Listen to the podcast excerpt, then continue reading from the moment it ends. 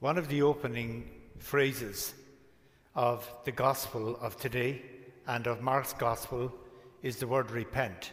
Repent and believe in the gospel. I think for Catholics, the normal way we would think about when we hear the word repent would bring us towards Lent, when we get ashes on our head and our forehead, and it's like repent and believe the good news, or go and confess your sins and do penance. But we would be, that is one interpretation of the word repent, but it is not the, the emphasis that the Gospels put on the word repent. It is better understood by a Greek word, metanoia. And the word uh, metanoia is a very powerful word, and it is one that we should pay close attention to, because what it is, it's an invitation to, into an unfolding and enhancing of one's dignity and self worth. It is an, uh, revealing our identity in its fullness and helping us to become truly the people that we are meant to be. So it is something that is distinctly different from doing penance and offering up some kind of restitution for our sins. It is something that is very much life giving and you could say a coming home to who we truly are. And this is what Jesus meant when he spoke about repent and believe in the gospel. Probably the best way of explaining it is to reference or give an example of a healing that Jesus did in Luke's gospel, where Jesus encountered a woman who was bent completely over and had suffered this condition for 18 years. By the very fact that her body was bent completely over, it meant that she couldn't even look at people with, with, with, with, with her eyes. She was just looking bent and stooped over and turned inwards. And she wasn't living life in its fullness. There was incredible suffering and pain. There was an inferiority, a detachment from reality.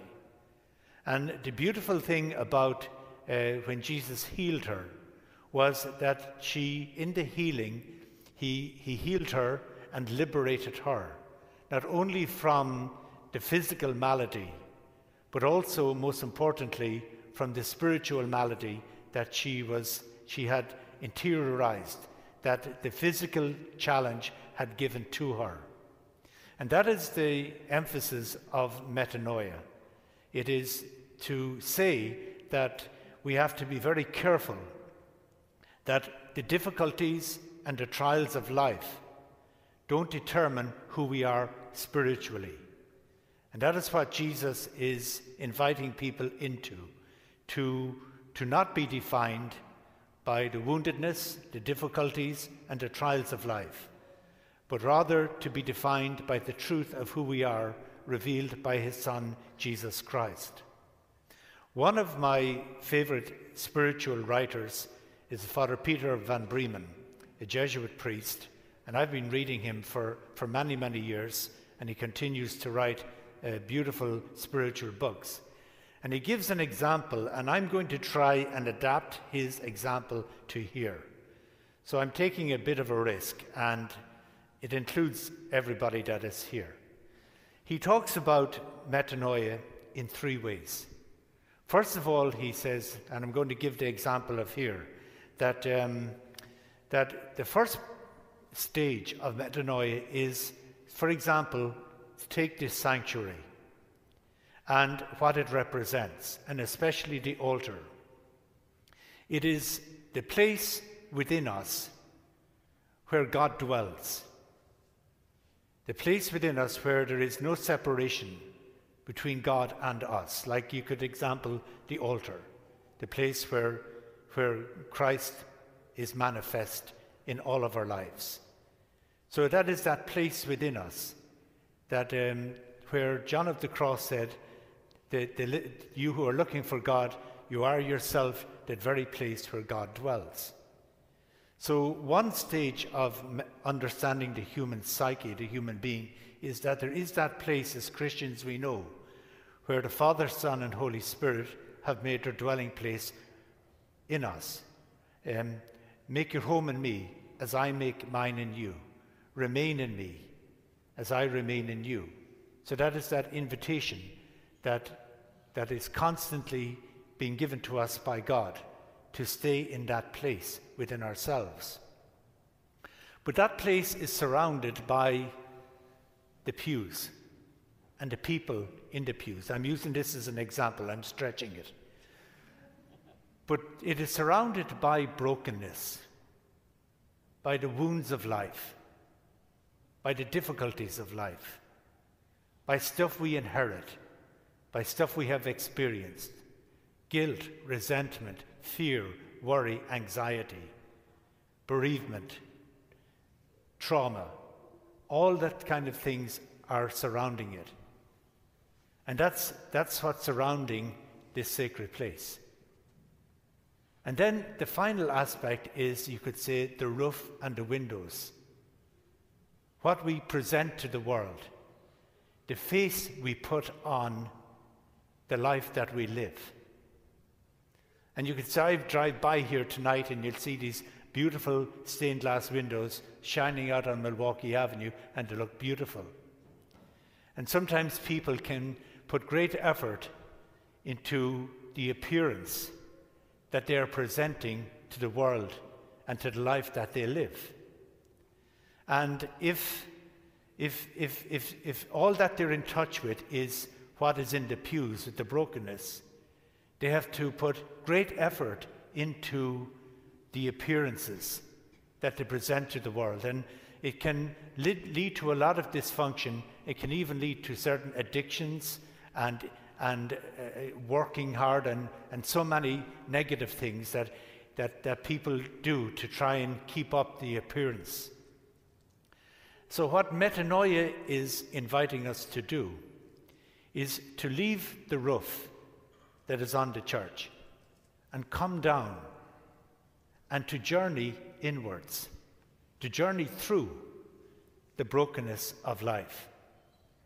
And that takes a lot of courage, and it'll also encounter, um, it'll also take some suffering because we have to face up to some difficult truths about other people in our lives or the way we have been to other people in our lives.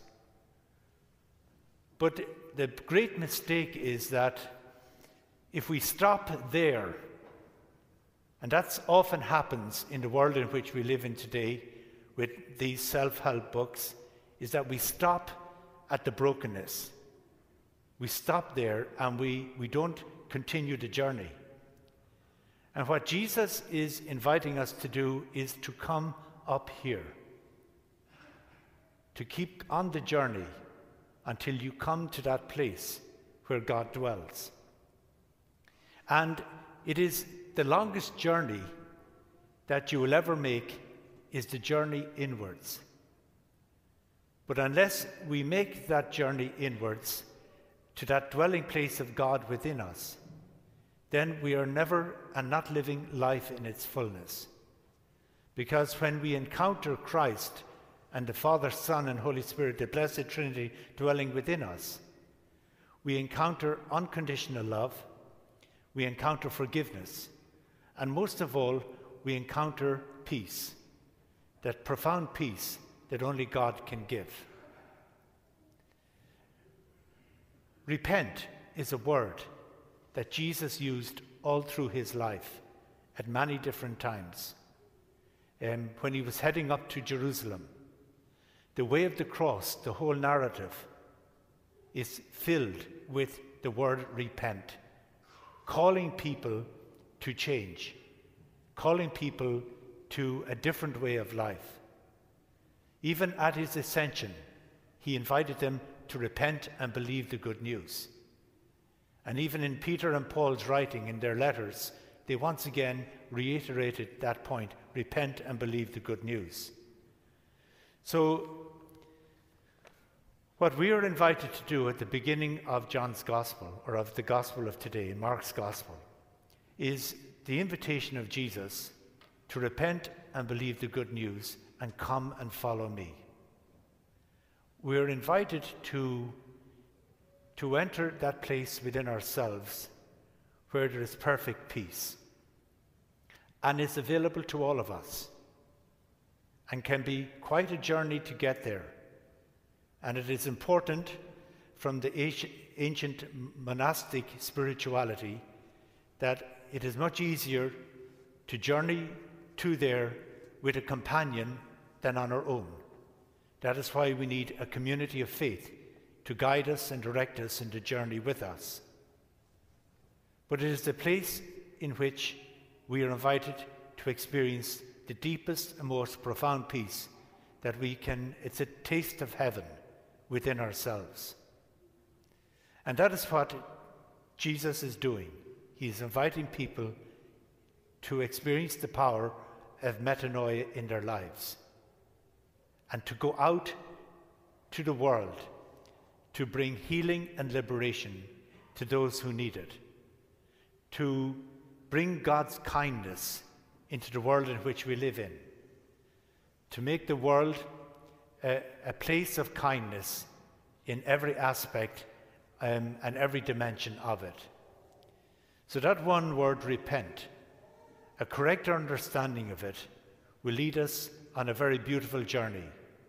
And that is what Christ is inviting all of you to as his disciples. Repent, believe the good news, and come follow me.